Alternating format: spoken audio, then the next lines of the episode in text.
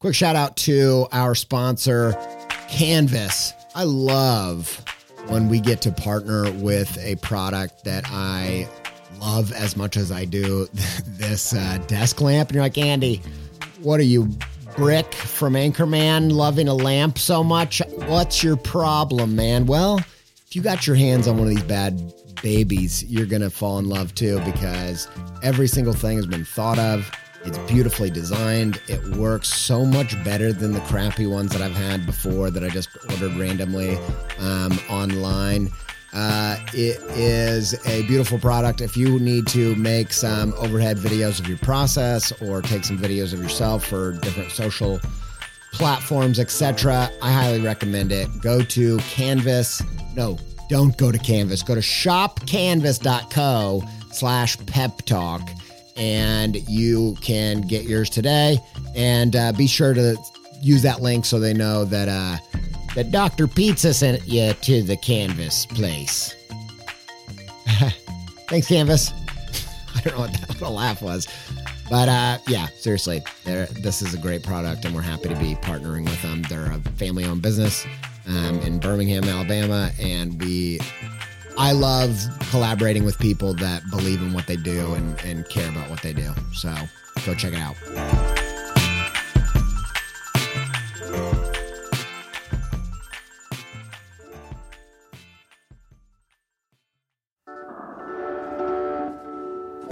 On the creative journey, it's easy to get lost, but don't worry, you'll lift off. Sometimes you just need a creative pep talk.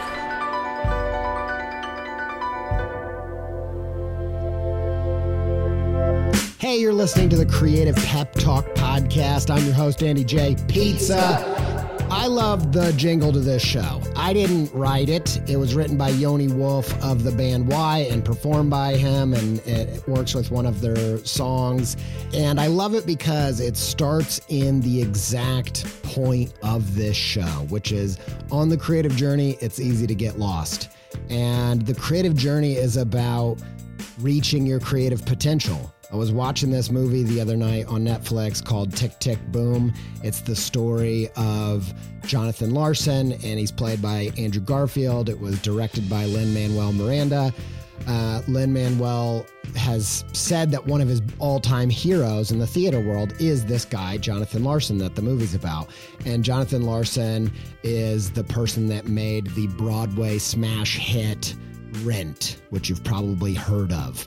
And uh, I'm I was so fascinated by this movie and moved because it is that picture of the artist that just feels convicted that they have something within them that they are trying desperately to figure out how to get it out. How do they get the thing on the outside of them to match the potential that they know that they have within them? It is such a difficult journey. It's so easy to lose your way on this journey. And I got to thinking about, like, what are the basic essentials to surviving, not even thriving, but just surviving this journey and, and getting to a place where you feel like at least some of that potential has been transmutated out into the universe and out of your body and into the world. Like, what are the basic ingredients? And that's what we're going to talk about in this episode. Let's go.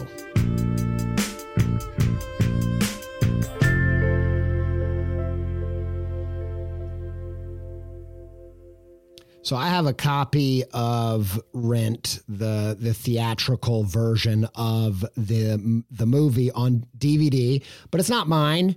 I'm actually just uh, hoarding it, holding on to it um, from a friend of mine who let me borrow it, and we just haven't got around to watching it. It's one of those things. It's like once you reach a per- certain point, you just feel like I can't even watch it now, but I also have had it too long. Like, we do need to watch it. And after watching Tick, Tick, Boom, the movie of, about the creator, I'm even more, uh, I'm closer to actually doing it. I don't, I don't know what my problem is, but the person who gave me this was a personal trainer that I was working with for the first half of last year. Uh, you're not going to believe this, but his name is Andy J. Berger. That's his real name. Andy J. Pizza and Andy J. Berger at the gym. Like, it just sounds absolutely ridiculous. Uh, and I, I never planned to work with a personal trainer long-term because I just knew, like, I'm not some celebrity with just piles of cash who can just have a personal one-on-one trainer for the long run. But I wanted to work with somebody long enough to kind of know the basics. And I think through that process, I really, uh, I hated the process because it was super hard, but I loved working with this guy. He was, he was great. And he kind of embodied, in a way, what I hope to do in this podcast, but for your creative muscles. And I thought a lot about how, you know, Michael Jordan was the best basketball player of all time, and Phil Jackson was not. Phil Jackson was, if you don't know, Michael Jordan's coach. And I think we forget that the greatest athletes of all time also needed an outside perspective to stay on the path and make their way to reaching their potential. They needed an exterior voice. And in the last episode, we talked about how over time, over the eight years I've been making this show and the four hundred episodes of making this show, how it's evolved from, it started out of me being like, hey, these here's some ideas that have really super helped me, and I want to teach you them and share them with you. And it's evolved into more like a podcast companion, like a weekly companion that accompanies you on your creative journey, like Samwise Gamgee does with Frodo. Go back, Sam! I'm going to Mordor alone. Of course you are. And I'm coming with you! Where it's just someone with some slightly different skills and an outside perspective is able to go alongside your Michael Jordan with their Phil Jackson. And that's kind of what this show's all about. But as I worked with this personal trainer, the thing I realized that was really essential was that the trainer understands, like, they don't necessarily want what you have. They might want less. They might want more. They might just want different.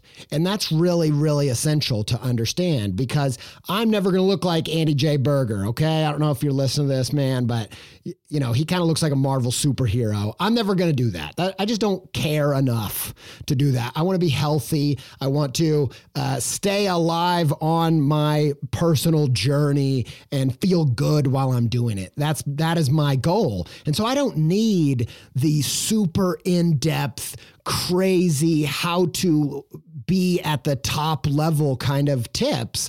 I just need to know some of the basics. And that's why I thought I'm going to work with a personal trainer for a while, get to know my way around the gym a little bit, enough to survive it, to to survive the gym without, you know, dropping weights on my neck and, and conking myself out or some stuff like that. Um, and so that's what I want to do. And so in this show, I've just thought more and more, like, what are the essentials? What if you were, if the creative journey is you out in the creative wilderness, which it is, because you got to chart your own path. It's not a paved, nice sidewalk. You are trying to go where no human has ever gone before. That's what this creative journey is all about. If you're doing that, you're most certain, you're guaranteed to get lost out there in the wilderness. There are going to be times in your creative journey, if you're doing it right, you're going to get way off the path, way off the beaten path, way off from the landmarks and the signs. And you've got to know, what are the basics that keep me grounded, that get me back to the path when I've lost my way? And those are the essentials. And so that's what this episode's about. We're going to talk about, I, I spent a lot of time uh, over the past couple weeks thinking about, if I could only tell a creator three things, what would they be? What would be the three things that I would say, like, if you get lost in the actual woods, you need shelter, food, and water. Like, though, if you don't have those things, you won't survive. What are the survival essentials for your creative practice? That's what we're going to talk about in this episode. Uh, these three things are things that I cannot create without, and that's what we're going to get into right now.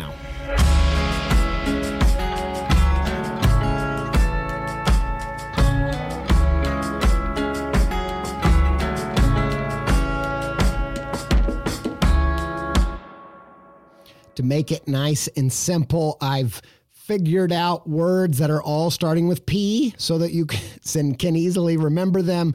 And I'm going to try to do them in the order in which I think a hierarchy of most important to least important to a degree, although I think they are like shelter, food, and water. I think you can't really survive without all three of them. But I also think I try to put them in order in which uh, the dominoes need to be lined up, I think. And so last episode, we talked about forget what you want for your creative practice and focus on what your creative practice needs. And so this episode is also uh, kind of a reply to that, because these are the essentials. These are the necessities. And how I would think about, I had someone ask me, how do you know what you need? Well, these are the things you need. And as you go through here, you need to go through one, two, and three. And if you have one, you can move on to two. If you have one and two, you can move on to three. I would kind of prioritize them in this way. Okay, so here, here are the top three, the three P's of creative survival. The first one is finding your people.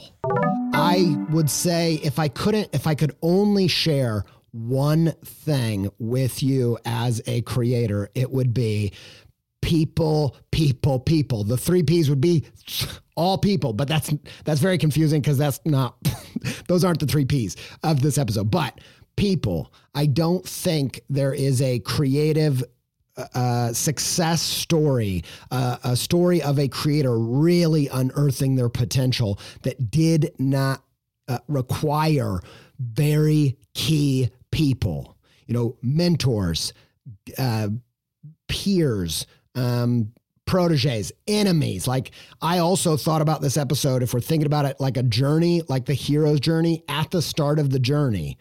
The hero gets this call to adventure, and then he refuses the call. They refuse the call. They go out there, and Luke says, you know what, never mind. And and Neo says, you know, nah, I'm just going to go back to bed. Like, they're not going to do the adventure until they meet the mentor and until they meet the allies. And so you can, and that, okay, that works in story, Andy, but what about real life? I'm telling you right now, I think about my creative heroes like Mike Birbiglia. Like if you go listen to his story, the most essential piece from my point of view was he had this time at college where he just so happened to be surrounded by people like uh, John Mulaney and um, the other guys, uh, escaping my head right now, but he he's another really famous comedian. I don't know. Dang it. I can't remember. But if you go dive in just a little bit, you're going to find those people because they went to college together and they formed a group and they put on shows. And that was essential. The exact same thing happened to me in a much, much smaller, less famous scale. But there were three guys in my college that changed my life. And it was from competing with each other, ex- you know, trying to outdo each other, getting excited about what each other's doing, collaborating with each other. Completely and utterly essential. And then on top of that, people like Mike, Mike Birbiglia also talk about like his time on the road with his creative hero, Mitch Hedberg, which we're not all lucky enough to spend FaceTime uh, with our creative hero, but even having one, even knowing who they are. And so finding your people, finding your scene, and getting and embedding yourself in any possible way that you can into that scene is an ultimate game changer. I think that there is even an element in which it is uh, kind of mysterious what happens, because when I was at school and Lee Ford came, who uh, is an incredible illustrator, if you look him up, I don't think he's uh, super active online right now, but Lee Ford illustration, you go look at that stuff. It's just gorgeous. It's just, it, it is elegant simplicity. He's, he's a real, he was a real thinker in terms of his, how he approached illustration. And he came to our class at the end of my first year of college. And I'm telling you, that day was the day that I really said yes to the call, that I quit refusing it and jumped in, because I realized, like, this guy's a person. This guy is a lot like me. He saw something in my work. I like he, he was, he was interested and intrigued, and kind of gave me that feeling of, uh, you got something, kid. And in that movie, Tick, Tick, Boom, you see Sondheim, who I believe, I'm not a theater geek, but I believe he's the guy who wrote uh, West Side Story, says a similar thing to Jonathan Larson. And it's kind of like a blessing and a curse, because in some ways it's the thing that when, when you have a hero acknowledge your gift, acknowledge your potential that's not realized, it becomes this like engulfed um, obsession to get that thing out into reality. And and in a way, if you're not careful, I feel like it can kind of burn you out. But it, it, it's it's a deeply power, powerful motivator to be affirmed like that. And I've had a handful of those in in my experience, and they have been absolutely essential to keeping the fuel in the tank. And so what do you do? What, how do you do it? I think the first thing you have to do is you have to come to terms with the fact that you're not that unique. I, I, I talk about this sometimes, where if I'm talking to a group of like business people, if I go to speak to like a team that's not Uh, that's either a mixed group of creators or and and non-creators, or at least they don't think that they're creators. If it's all, the whole company, then I'm going to talk, I might talk about how you're really unique and you need to embrace that. You need to find your neurodiversity. You know, scientists talk about how, uh, scientists, scientists, I don't know, people in white lab coats, smart people, doctors, I don't know. I've read articles of people um, saying there is no true neurotypical. There are people that are more neurotypical than others, but every brain's different. And so if I'm talking to that group of businessy people, I'm going to be saying, lean in. Like, you have a supercomputer in your brain that is one of a kind. We don't, it's so complicated. We don't even know how it does what it does. It's, it's so incredible. And yours does stuff that no other one does. And if you're not actively spending the time to figure out that uniqueness, you are wasting your opportunity here on earth. And I really believe that. But if I'm talking to creative people, I'm going to sometimes tell them the exact opposite, because I think it's what we need to hear, that you are something like zero point one percent different to any other person on this planet. Like, your D N A is so close to every other human. And even it's even really, really close to like chimpanzees. Like, you're not that special. And the reason why I say that is because you need to find your people. You need to find people who are doing the kind of creative work in a way where the creative juice you have, they have found the perfect jug to serve it in. You know, if you're cr- the creative wine that you're squeezing, uh, the perfect glass, the vessel. My brother... Uh, my older brother got super into bourbon. Now he's on to tequila, but uh, he would tell me about, he was a real connoisseur. He would tell me about, this is why this glass is shaped the way it is specifically for this bourbon, because it accentuates every, the bouquet, everything that's special about this unique thing. It is the perfect glass for that. And, and, you know, I think it's good to get in touch with the essence of your creativity, the essence of your message, like what you're all about, what you have to say, what, how you want to say it, um, you know, the feeling that you want to produce in people. Like, I think get into the why, get into the abstract of like, this is the point, this is what uh, I'm wrestling with, these are the questions I want to ask, these are the psychological ways I want to impact people. Maybe it's through story, maybe it's through, um, you know, music or contrast or w- whatever it is. It's good to get in that abstract, in the creative juice of like, what's the essence of this thing?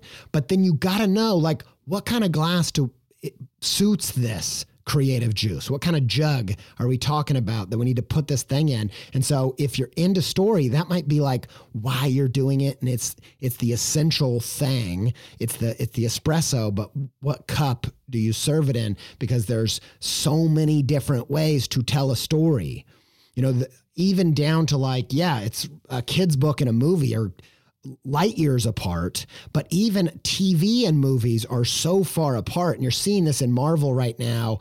Everybody kind of coming to terms with how every Marvel movie is almost like an episode of a greater T V show. And people, I think, I personally have a hard time with that because I'm like, I want, I need a payoff in a movie. I need to, I need to have some resolve. And when I'm watching T V, it seems like there's only uh, two acts to a show because it's Act one, act two, act one, act two in every episode. And then act three, the resolution doesn't even, does it either happens at the end of the season or the end of the show itself. And we kind of have an understanding of that. And so if, depending on what kind of story you have to tell is going to tell you who your people are. They're the people that are working with a very particular type of creative jug. And, and, and, and for me personally, picture books is such a good one because it is a real balance of uh, juice and jug, because you can get real creative. You can get r- real like uh, stylistic in a picture book, but it's not so heavy on the jug side that it's like a graphic novel where it's so much drawing, and it's not so heavy on the story side where it's this, uh, a whole novel, no pictures. It's a really good balance of those two. And I find that that's a, that's where my people are. That's, that's one of the places where uh, people like me create. And so that's the number one. The number one is find your people. And then I would say, do whatever it takes to have real relationships with them. That may mean virtually, that may mean online, uh, that may mean just consuming for a long time, consuming stuff like podcasts and interviews, but have a real relationship to the the guides, the people that, that you want to be like, that you might not ever be friends with, but they're kind of true north for you, and then have real relationships to allies in that place, because the the number one thing about finding your people is lifting the limits, learning the how to walk and talk like them, how to think like them, how they get where they go, uh, believing that you have what it takes, like getting an outside perspective, all those things of like mindset. That's the number one thing. But the second thing is the collaborations, because the collaborations are the number one way. When you create a scene with a few other people, that is the best chance you have of getting discovered. Like I, I so thoroughly believe this. Now go find your favorite creative heroes in any, uh, any medium, any creative field, study their story. And I would say nine out of ten are going to have at some point been immersed within a scene, because it's that essential. That's the first one. And I could, and yeah, I went on and on about it. I don't know how long, fifteen minutes talking about this. I could go fifteen hours easily. Uh, we could do a whole series about that. Maybe we will someday, but that is it in the best nutshell that I can put it in.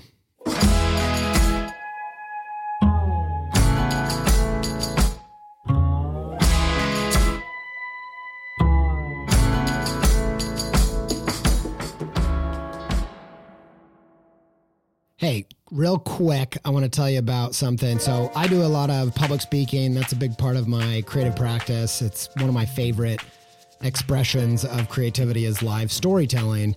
And, uh, you know, I can't always do all the events that I want to do, but I have figured out a cool way to hopefully do a lot of events that I wouldn't be able to otherwise this year. So in the next six months, we are going to start going into sales mode for a new book that I have coming out.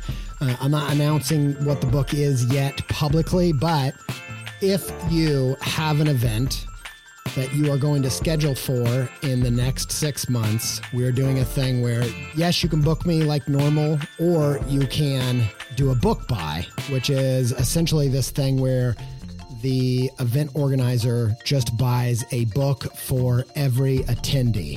And the books are, I think, about eighteen bucks, about twenty bucks each. And so if you are able to buy a book for every attendee, then we will try to make a virtual stop at least, if not an in-person one. And if you want to inquire about what it looks like to get a live creative pep talk, go to my website, andy j pizza dot com, or give us an email at hi at andy j pizza dot com. And this is kind of a limited thing, but um, we're hoping to book out as many events as we can um, and get these books into as many hands as possible. So go check it out at andy j pizza dot com for information uh, around speaking. Um, and you can email hi at andy j pizza dot com if you have an event that you'd like to explore this opportunity for.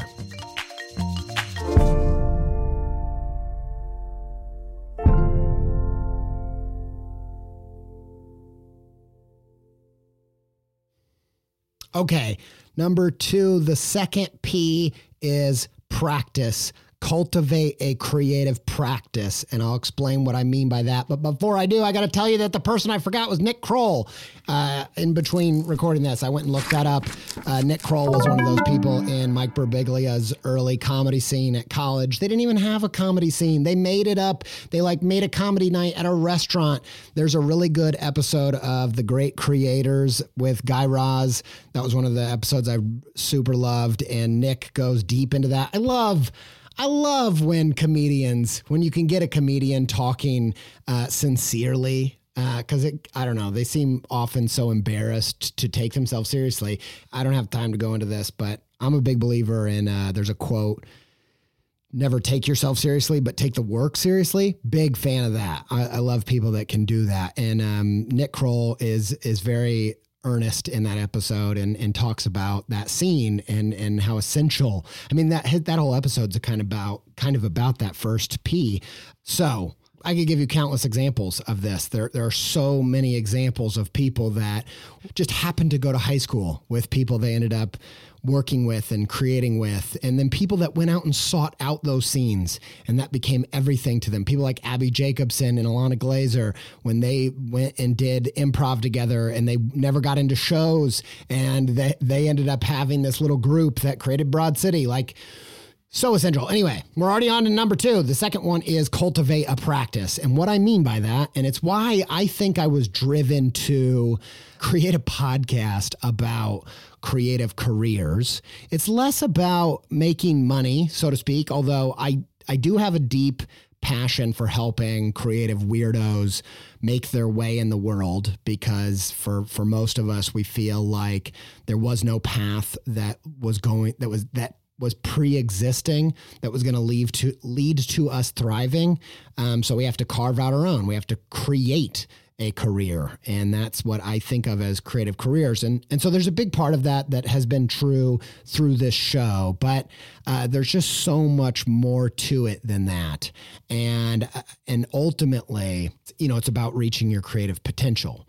Now, the other thing that really drew me to career creatives is this idea of being able to make great creative work consistently. Like, that goes hand in hand with this idea of creative journey. Uh, Jason Sturgill, who is an illustrator friend of mine, sent me a quote from the new Rick Rubin book, which I haven't read, that talks about the difference between an artist and a craftsman or a craftsperson. And he said an artist goes into the work with a question and is, is kind of wrestling with a question, and a craftsperson is going in with a solution, with an end in mind. Now, I just want to bring a little nuance to that because I have my own opinions there. To me, it sounds like he's also getting at the idea of plotter versus pantser. Um, pantser being the artist, um, the person that doesn't know where the book is going to go. They're flying by the seat of their pants. They just sit down and start writing, and they're off. The plotter is somebody who meticulously builds an outline and knows exactly where it's going to end, and then reverse engineers how to get there, kind of writes the book backwards. And I just, you know, there's a little bit of, I get a little bit angry, I don't, angry is too much, a little salty when I, when I hear people calling plotters not artists. I feel like the need to defend myself because I'm a plotter. And I also think you know, things like shows like Lost, where they were told to just pants the thing. Like later it came out that writers were just told to like make any, the craziest thing you can come up with, and we'll figure it out later. And I think a lot of us weren't super satisfied with the way that that ended. And then we have people like Rian Johnson, who's definitely a plotter, the guy who wrote uh, Knives Out and Glass Onion and um, the second new Star Wars and a whole bunch of other uh, great stuff. Well, I'm not going to say that movie Star Wars is great only because I don't want to fight anybody, but Rian Johnson's definitely a plotter, but I would also call him an artist, you know? And so I think that uh, my obsession is how can you hold these two things in tension? To me, those are the great creators, uh, to use Guy Raz's phrase, the people that can do both at the same time. And one example I've said a bunch of times on this show is Larry David's Curb Your Enthusiasm, because they they plot it out and then they pants their way through the scenes. They they have the outline of the show and they don't have a script. So they're improvising the scenes, but they know where the scene has to end up. And I feel like that, to me, finding how to be an artist and having a craft and approaching it like an art is so essential. And the and the reason why I go on this huge rant is because that's what I'm getting at with creative practice. And the, the idea of creative career was so appealing to me because career creatives treat their creativity as a habit, as a practice, as a thing that they're going to continue to do, whether anybody has asked them to do it or given them permission to do. Now, what I, what I mean by that is, what do you have? Uh, do you have a creative outlet that nobody gives you permission to do, that you start ideas, you refine ideas, and you publish ideas with nobody else's permission? It could be a blog. It could be a personal project where you just post a, a piece every Monday that's part of this thing. It could be a podcast like I've done for the past eight years that has a few different components. It has a, a storytelling component. It has a nonfiction component. It has an episode art every week. So mine's a little bit advanced in terms of what it probably has to be, but it, my creative practice didn't really start until in twenty eleven, after I'd already graduated high school or uh, graduated college, several years out of college. I'd already done client work. I don't feel like my practice started until I started a daily project where I drew a new character every weekday for a year, because that became a habit. And since that time, I've never had, I, oh, okay, I won't say never. I took, I do think taking some small breaks is a good idea, but I've never gone a year without having a habit, without having a practice. And I think that if you have the people, you have the scene, you know, and by the way, I'm a part of a couple scenes, podcasting scene, kids book scene, uh, you know, a few different, I've got a couple others. It's not just one, but you've got to start with at least one. Once you have that, I think you've got to have a creative practice. You've got to have a place where you are able to create, whether anybody's giving you permission or not. And again, if you go study your creative heroes, I feel like seven out of ten, eight out of ten, nine out of ten of them are going to have a creative outlet that nobody gets to say no to. And yes, it might be they're, they have a nightly, you know, talk show, and someone could eventually say no to that. But if they did, they would find another thing. Like Conan O'Brien, eventually, yes, he retired from his late night show, but he started a podcast. And even if the people that help him do that podcast shut it down, he could find a way to carry on with that creative practice. And so it doesn't matter if your creative practice does require some permission. It just means that you don't need permission to continue to do it. And I think the most, I could give you, again, I could go on for hours about why creative habit, creative practice is the second most essential thing in your creative journey. But I'll just say this. I think that the number one reason why it's essential is because creativity is not becoming a lawyer. It's not, okay, how do you become a lawyer? Here is the equation. Here's the formula.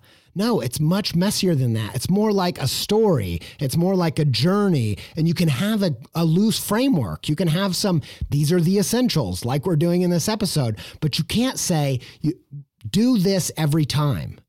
Because at different, as times change, as projects change, as as you change throughout, you need, sometimes you need to be focusing on being open. Sometimes you need to be putting on your critic hat. There are all these different energies. Uh, if you try to write and edit at the same time, you are going to hit creative block.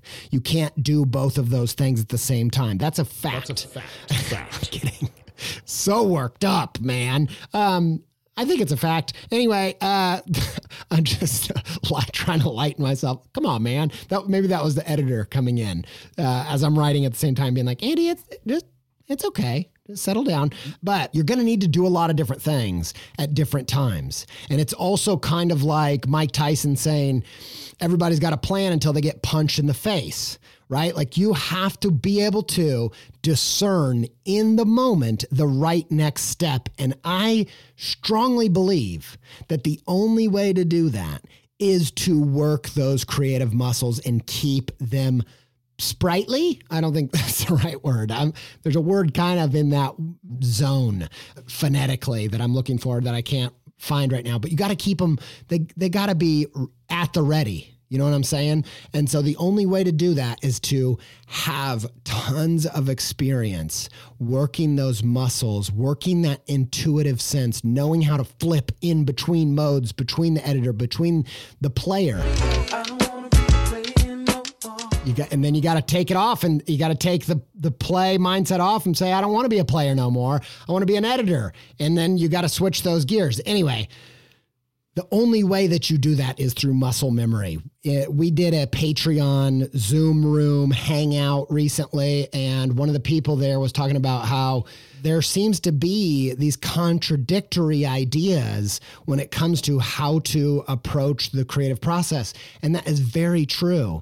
And the thing that we came away with is that the key isn't knowing the right thing to do. It's discerning what the right thing to do is right now. Because the thing that's right right now might be wrong in the next phase, because you're going to bring totally different energies to different parts of the creative process, different parts to your creative career. We did a whole episode about this, uh, which I don't have the number off the top of my head, but we'll put it in the show notes. It's the episode where we talked about the multi-stage rocket, and the episode art has a little rainbow sat on a multi-stage rocket, like a spaceship.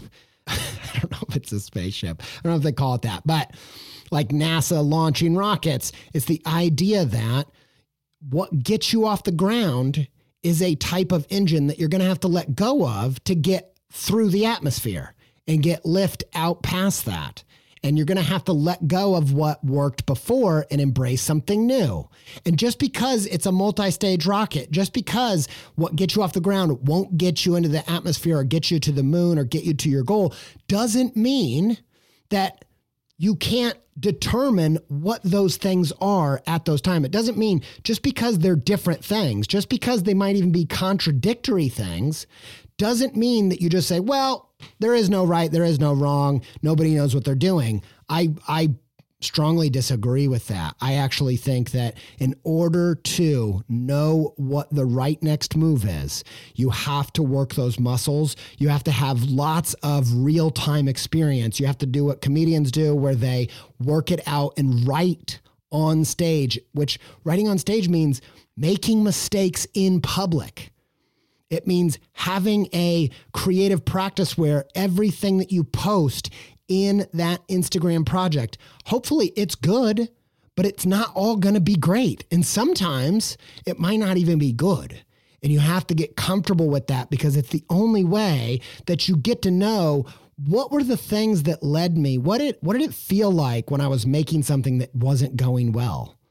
And get familiar with what that feels like in your body, in your process, so that you can work the most important creative muscle, which is that discernment of what energy do I need to bring to this phase in the process. And I, you hear even comedians talk about when they haven't been in the club on a regular basis, they talk about it exactly like not being at the gym. not being at practice for the game, like being out of practice, because you have to be working that muscle. And it, the only way to do that is a creative practice. And that's why I made it the second P um, in this episode.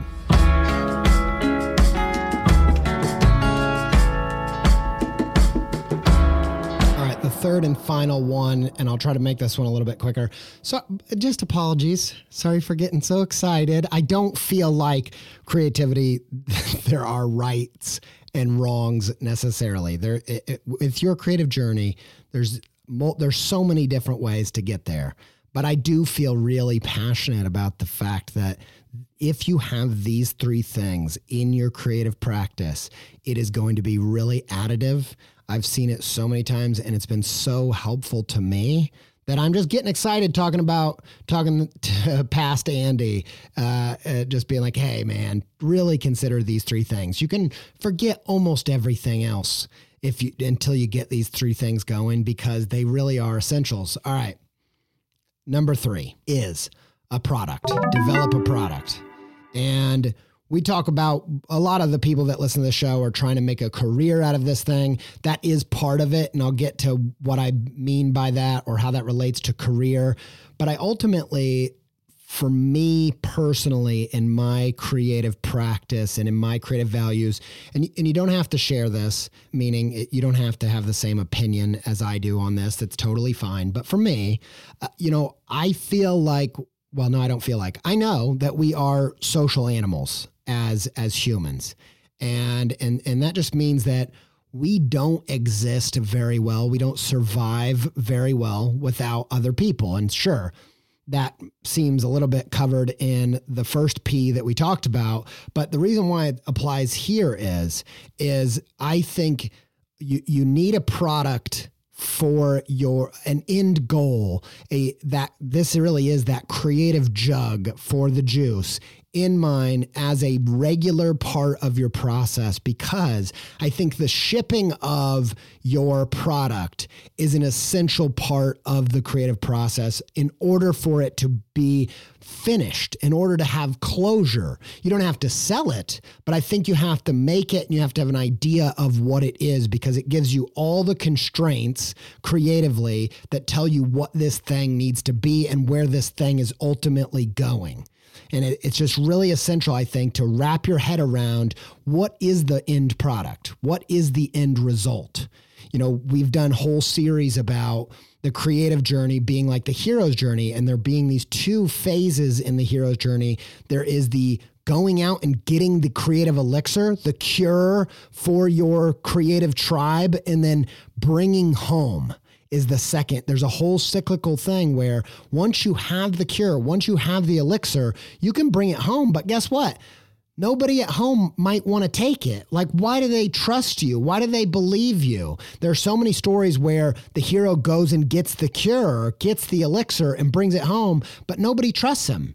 Nobody believes them. You see this even in real life with um, different cures that we have found throughout time. You know, there were doctors that found these cures for stomach ulcers, and nobody believed that what they found was the cure. And so they gave themselves the disease and cured it to prove it. Like, bringing it home was as important as discovering the, the cure itself.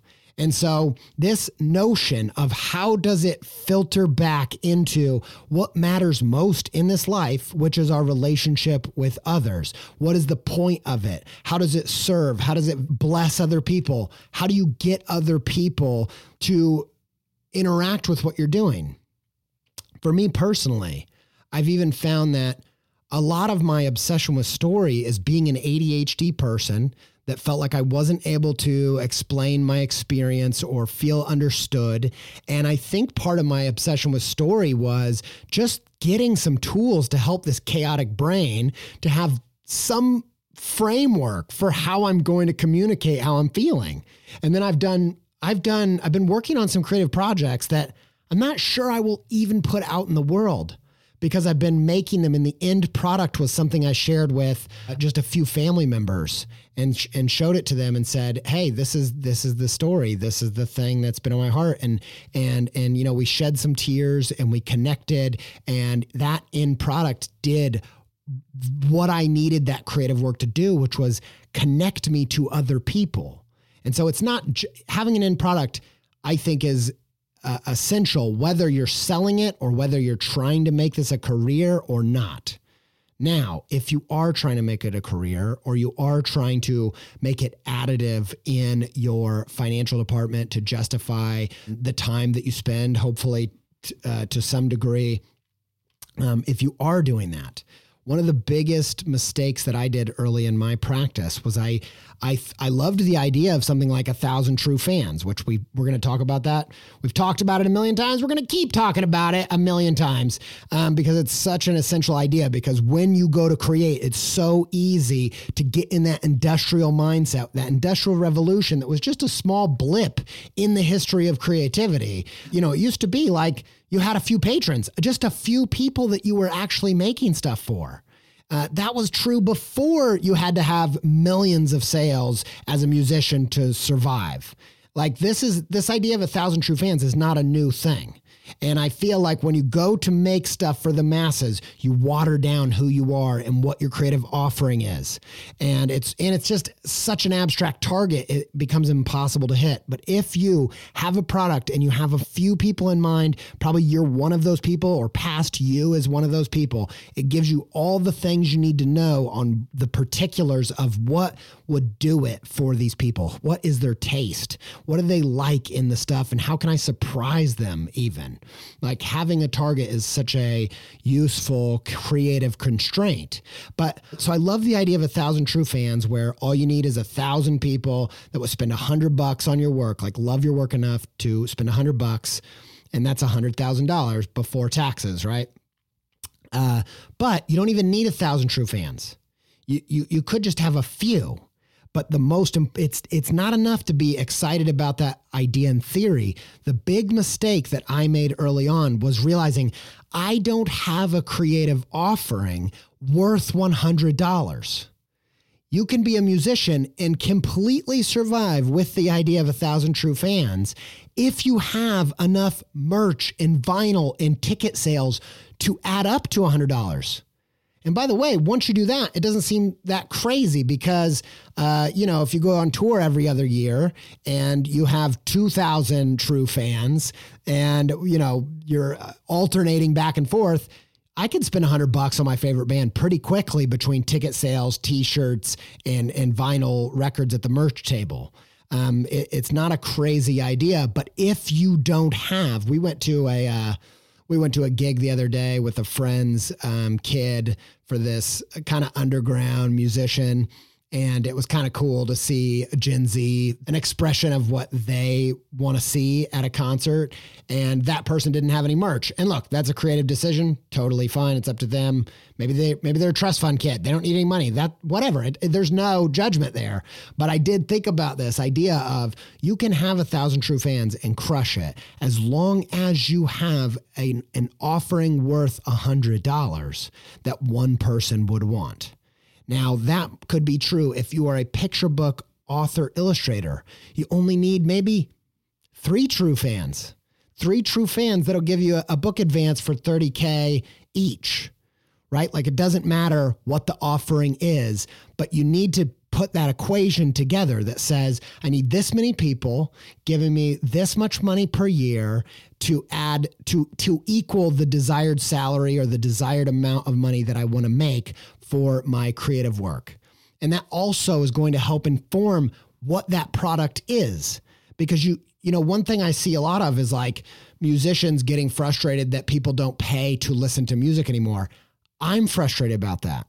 I wish that, like the book world, that there were, there were more like unionizations where authors are protected. You know, if you, if you go try to buy an audiobook, it's really expensive. Like they had all these, the, I'm assuming some kind of mechanism to protect authors in this way, and music didn't, didn't really have that. So Uh, I, I wish that you could sell your music and make your money on your music, but I think it's not helpful to just take your ball and go home and say, well, I'm not putting my stuff anywhere out there, because now you're not even ma- having a chance to connect.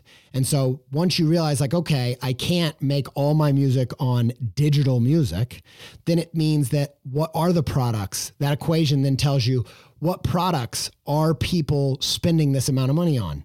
You can't say, oh, I'm a painter and I want three true fans a year and I want them to buy my three paintings that I produce for thirty thousand dollars each. Like, that's very unrealistic. You got to make sure all of these things match human behavior, because you're not going to change the market. Like, the things that change the market are things like Facebook. That's why they call them unicorns, because they're uh, they're non-existent virtually. And so you can't just go in and change the market's behavior. You have to set up this equation that says, this is my desired amount of money I want to make in a year, and this is the amount of people I think I can get to do that. Therefore, I need to charge this much per item or whatever. All you have to be informed by all those different pieces. But ultimately, I think having an end result in mind, having an end product, knowing where this stuff is going is going to help you, because if you're writing a story and it's for T V, it's going to look very different than it is at the movies, because we come to those things with different expectations. And so those are the three P's. Number one, people. Find your people. Number two, cultivate a practice, make it a habit, make sure those muscles are working day in, day out, or week in and week out. Have an idea of how, what are you, what is your creative montage? How are you pumping iron in the gym, creatively speaking? And then the third one is have a product. Know what this thing is, know what the offering is, make sure it's an equation that makes sense. Those are the th- three essential creative journey things that you need.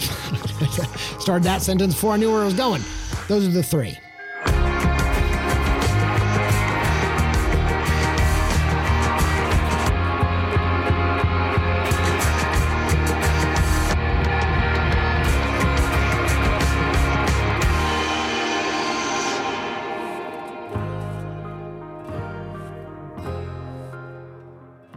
All right, here's your call to adventure real quick. This is your C T A, your call to adventure for the week.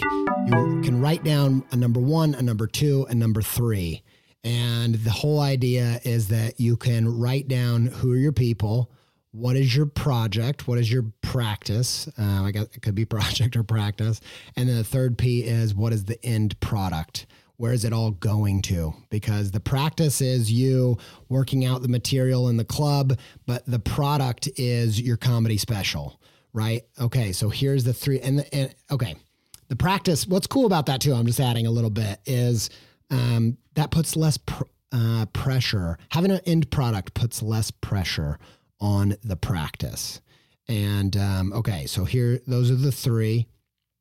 And uh Uh, th- what I want you to do is get a piece of paper, write one, two, and three. The first one, who are your people? And it might take you a little time to think about this, but for me, I started thinking about how uh, the, the phrase that I like is philosophical fiction kids book makers. Now, philosophical fiction is something I've heard um, on a different podcast, but it's essentially someone who approaches story through the lens of having a point, a story as a kind of proof of this is something I want to say, or this is something I believe. That's the way I approach story. Um, it's not the right way. It's just the way I like to approach it. And uh, when you write that number one down, don't just say editorial illustrators. Don't just say, um, you know, chill pop musicians or whatever. Don't just say pop musicians. Make sure you add chill pop is what I was trying to say. Make, make sure that you add a qualifier, not just to the greater, because what you're doing there is you're getting three things at once. You're getting the um, the industry, the market, and the niche or the niche all together there. Because when I say philosophical fiction, kids book writers, you have, or kids book creators, you have kids book creators, you have illustration as the market, you have, or illustration is the industry, you have kids book is kids' books are the market and the niche is philosophical fiction.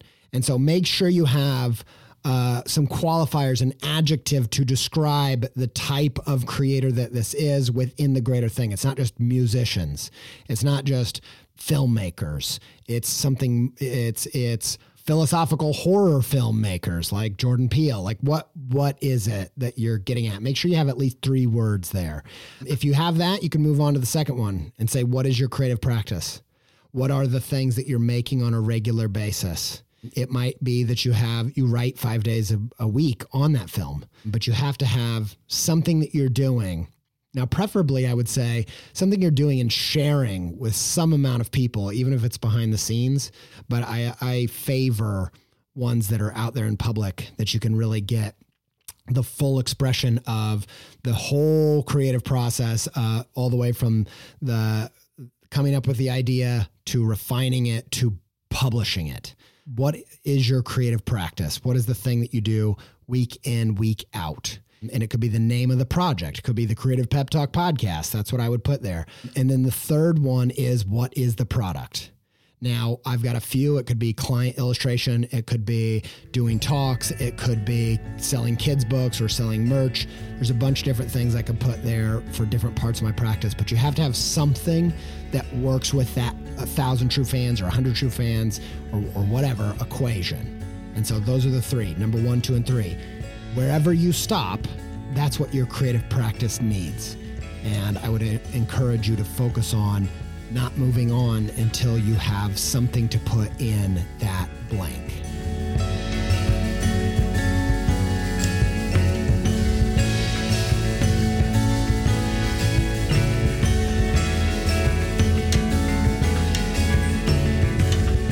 All right, that's it. Um, my voice is nearly gone.